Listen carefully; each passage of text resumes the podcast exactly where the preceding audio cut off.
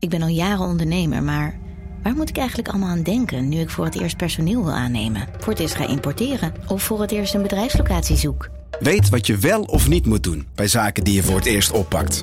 Check kvk.nl voor praktische stappenplannen. KVK, hou vast voor ondernemers. Al 125 jaar kwaliteit voor jou thuis met Miele. Dat vieren we met jou. Ontvang nu tijdelijk een cashback tot 125 euro op veel Miele-apparatuur. Geniet van de kwaliteit van Miele. Voor perfect verzorgd wasgoed en kleding die veel langer mooi blijft. Voor een stralend schone vaat, even perfect als jouw diners. En een stofvrij thuis waarin echt hygiënisch schoon de standaard is. Check miele.nl voor alle feestelijke aanbiedingen.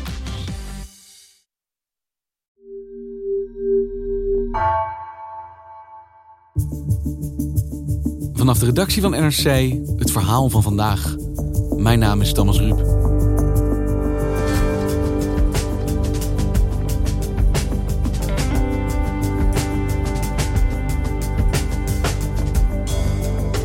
Begin jaren 50 streken in Brazilië tientallen Nederlandse boeren neer.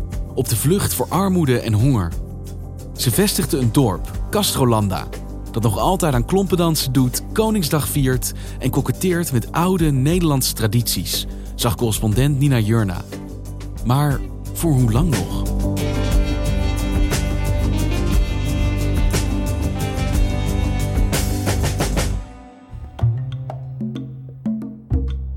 Als je vanuit de stad Curitiba, dat is de hoofdstad van eh, de deelstaat Paraná in het zuiden van Brazilië, als je dan een, iets van een uur of twee hebt gereden, dan uh, begint het landschap eigenlijk steeds ja, platter te worden. En af en toe zie je dan uh, zwart-witte koeien, zoals we die ook in Nederland kennen.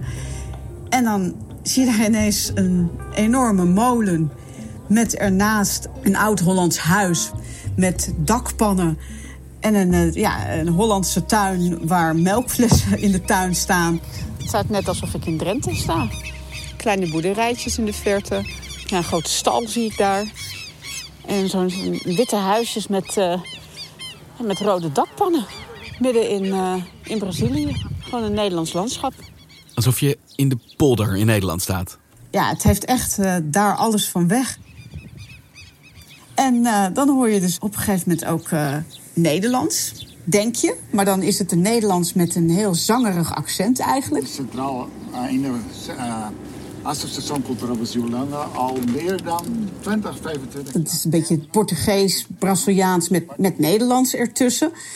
Dus je denkt van, nou, wat, wat ben ik nou in, in, in het noorden van Nederland? Ben ik in Brazilië? Of waar ben ik eigenlijk? Mijn huis heeft een naam, Beatrix, dat ja. het al. en later is het dus, uh, zij wou Irene hebben. Dit is het verzorgerstehuis. Okay. Ik sprak daar met Koop Petters en zijn zus Geertje Petters Salomons. En uh, zij komen oorspronkelijk uit de omgeving van Staphorst. Ze zijn inmiddels uh, al eind 60. En uh, ik ben op bezoek geweest uh, bij hun thuis. Mogen we binnenkomen? Moeten we de schoenen uitdoen? Of, uh... Het is net alsof ik...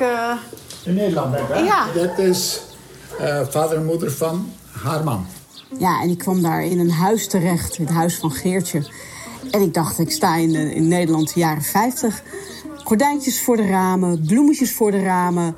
prachtig opgepoetst koperwerk...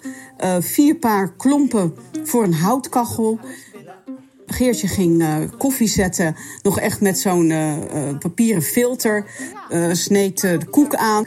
Een koekoeksklok die echt nog afgaat. En waar dan de koekoek, koekoek komt er dan zo uit. Ja, dat, dat is echt de jaren 50. Het huis was ook al daar, daarvoor, het is ook al 60 jaar oud. Dus ja. ja. we proberen hem te onderhouden. Ja. En dit is geen museum, niet met een knipoog. Dit is hoe zij leven daar. Ja, absoluut. Ik ken dat zelf, zo'n sfeer bijvoorbeeld. Als je op een toeristentrip naar Volendam of naar Edam gaat. Maar ja, daar is het gewoon hoe de mensen echt leven. Het is echt alsof de tijd heeft stilgestaan in dit dorp.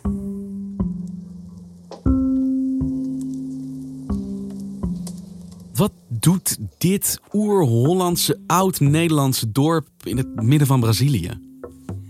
Nou, dit dorp is uh, ooit gesticht in uh, 1951 uh, door Nederlandse boeren.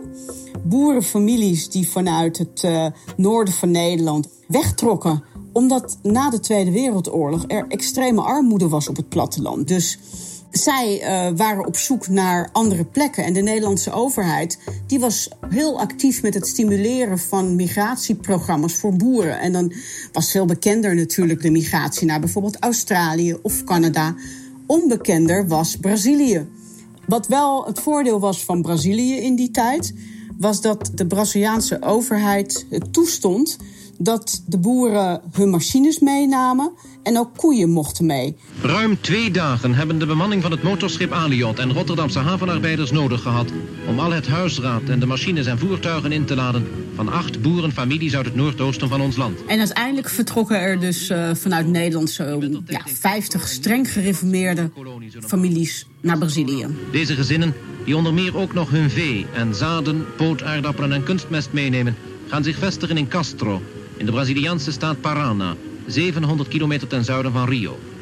En zij lieten dus hun huis, haard, familie achter. Ja, absoluut. Nou, de opa en oma, die dan ook al uh, hun boerenbedrijf hadden, ja, die bleven achter.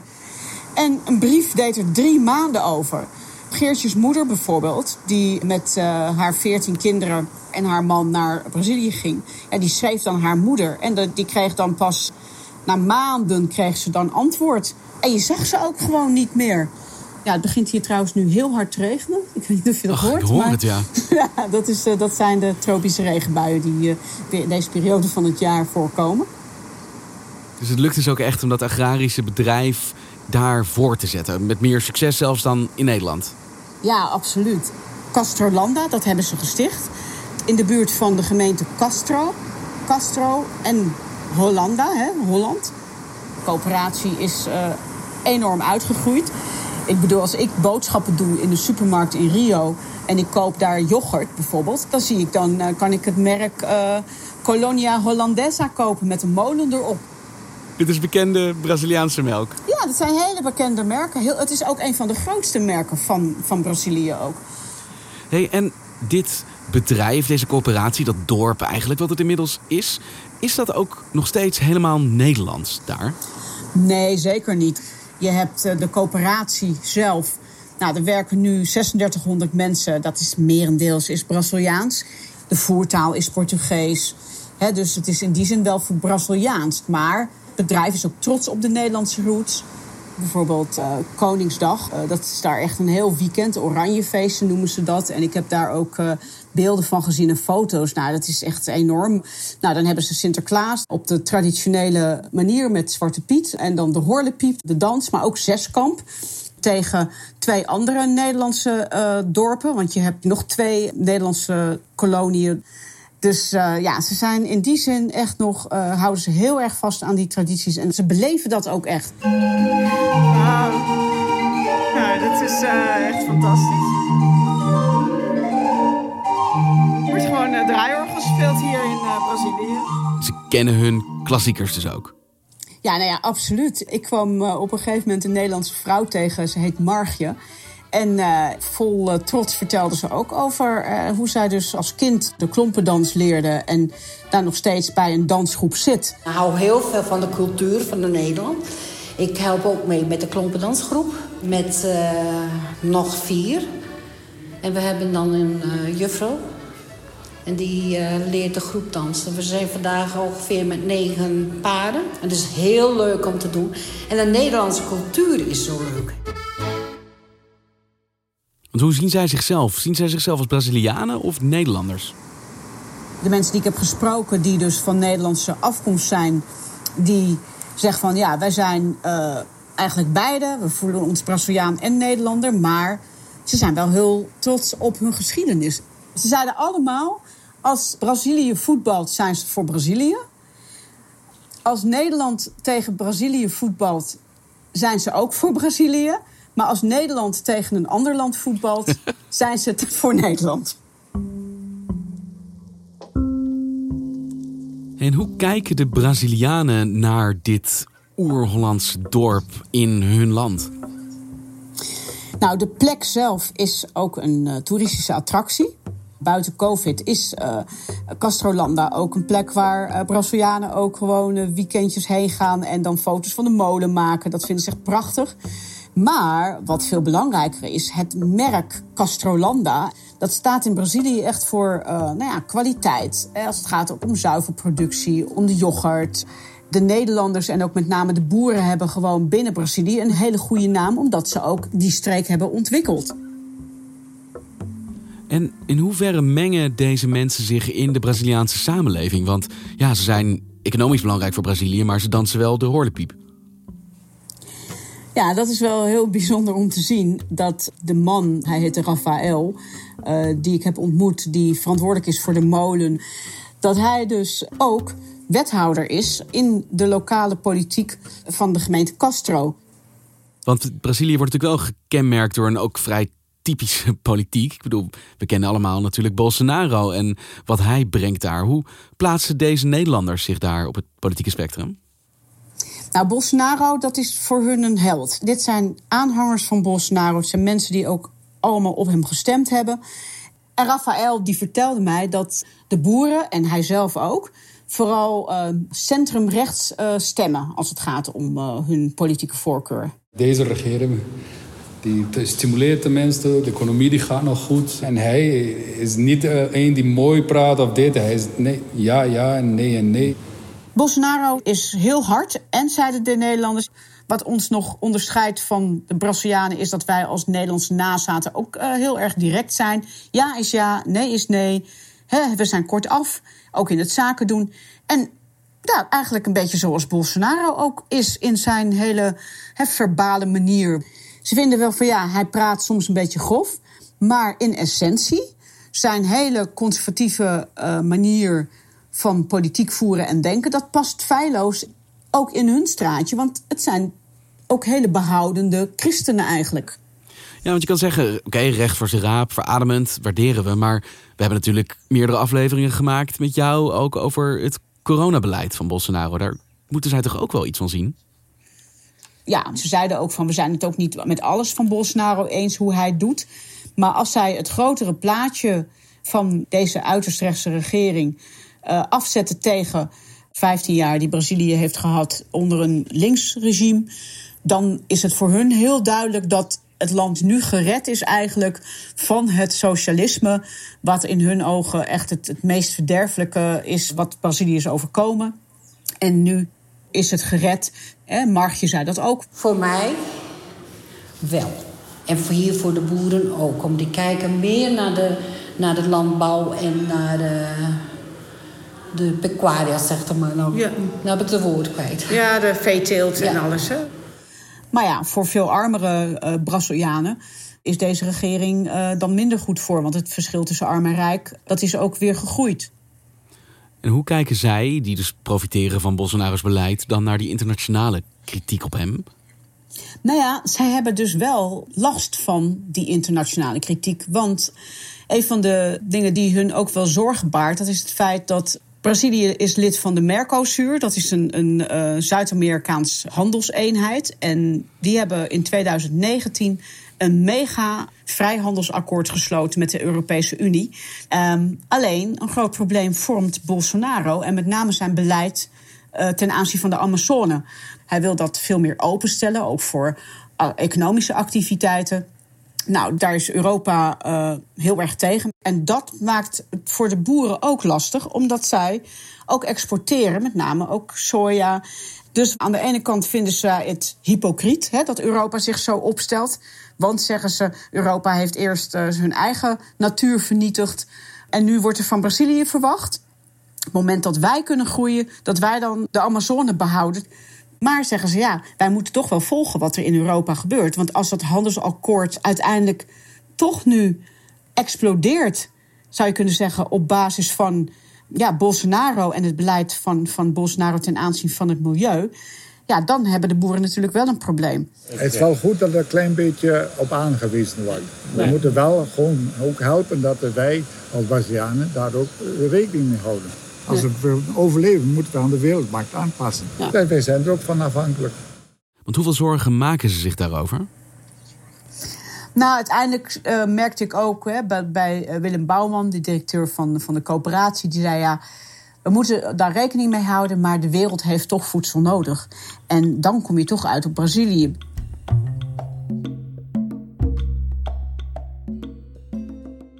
En Nina, deze Nederlandse boeren zitten daar dus nu ja, drie, vier generaties. Hoe lang gaat dit nog Nederlands blijven daar? Ja, dat is de grote vraag. De molen, het museum hè, en af en toe wat Nederlandse huizen, dat, dat staat er gewoon. Maar hoe lang kun je nog je nieuwe generatie interesseren voor bijvoorbeeld uh, de cultuur? En daar merkte ik dat meerdere dorpelingen uh, daar uh, met de Nederlandse roet zich daar zorgen over maken. Ook bijvoorbeeld als het gaat om de taal. De kinderen van Koop en Geertje, ja, die spreken nauwelijks nog Nederlands. Hè, ze hebben Braziliaanse ook kinderen, of die zijn daar geboren en die spreken onderling Portugees. Dus de, de taal ja, wordt bij hunzelf ook veel minder Nederlands. Van de bewoners daar is het overgrote deel dus in Brazilië geboren. Kennen die Nederland eigenlijk wel? Hebben zij nog wel een band met het land wat ze daar wel voelen? Nou, dat, dat is wisselend. Ja, ze kennen Nederland eigenlijk gewoon van, van een bezoek. Misschien van één of twee bezoeken. Margje, die is daar dan wel uh, geweest op bezoek. En, en dan vinden ze het een uh, hele ervaring. Wat ik heel leuk vond in Nederland... ik ben vijf jaar geleden heen geweest... dat was uh, Zaanse Schans. Bij haar vond ik het zo opmerkelijk. Margje is dus geboren in Brazilië... Maar die spreekt dus gewoon echt met een Drents accent. Als ik met u praat, dan denk ik... ja, ik zit met een Nederlandse mevrouw gewoon te praten. Nee. en dat vonden ze in Nederland zo raar, hè?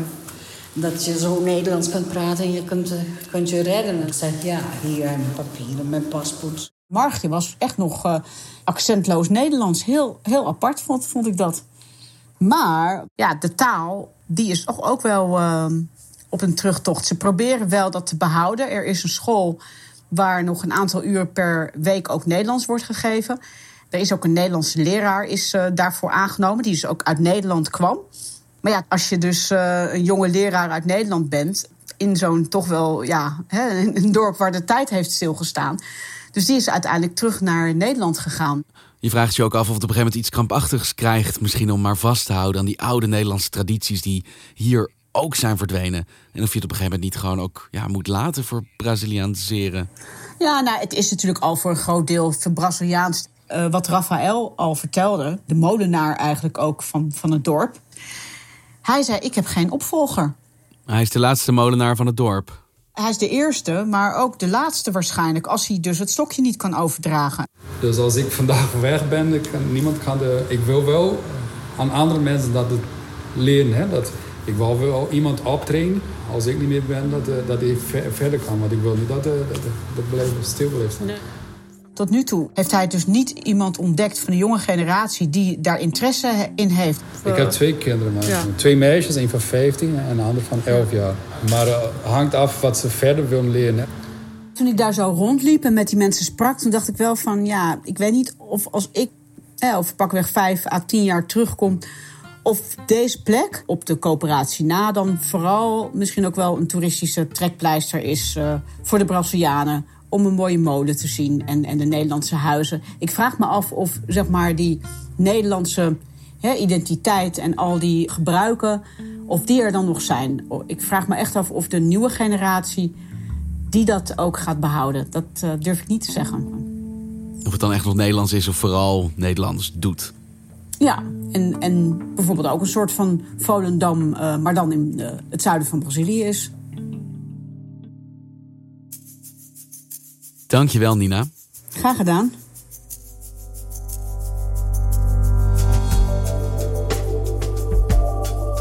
Je luisterde naar vandaag, een podcast van NRC. Eén verhaal, elke dag. Deze aflevering werd gemaakt door Esme Dirks en Misha van Waterschoot. Plaatsvervangend chef van de audioredactie is Ido Havinga. De muziek die je hoort is van Rufus van Baardwijk. Dit was vandaag, maandag weer.